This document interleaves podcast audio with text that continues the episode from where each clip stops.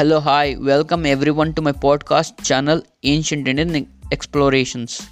In last episode, we spoke about pedestal, type of metal, shape, thickness, circumference, and type of oil used. Now, step second about Nadastamba or halomast.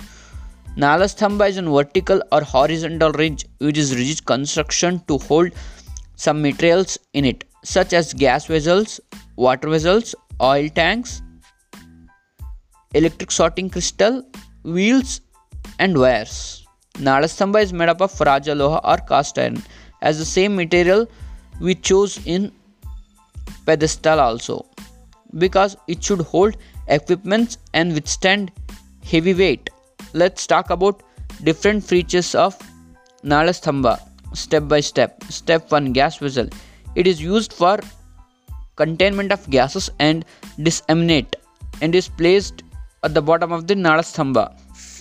Similarly, water vessel. Water vessel is placed above the gas vessel. Dimensions of water vessel as we as per our specifications we can alter. Likewise, oil tank. Oil tank is fixed at the center of the water vessel. Types of oil used in the oil tanks are Dhumajama Tailam, Shukadondika Tailam, Kulati Tailam. These are used as different ppm here Thailam means oil. Now these oils are not available. We have to choose alternate for this. The Thailam are added in oil tank as per desired one. Next coming up to electric sorting crystal. I chose quartz crystal as alternate crystal material because it has good electrical conductivity and it is fixed at the foot of the oil tank. Keys and hinges are also provided. I will speak about keys and hinges in the upcoming session.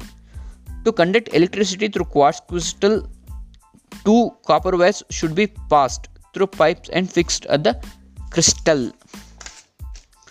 The poles should have three wheels. Two wheels should turn right and another one left and other wheel is connected in middle.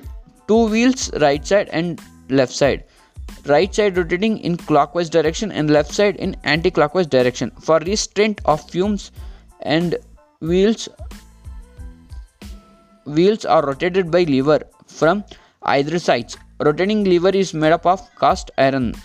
The wheels should be above few heights than water vessel. Three wires copper wires should be drawn inside the nala. The three wires should be fixed at the top middle and the bottom Three wires should be properly attached to the quartz crystal such that electric conductivity is constantly flowing through switches. Thank you for all my podcast listeners.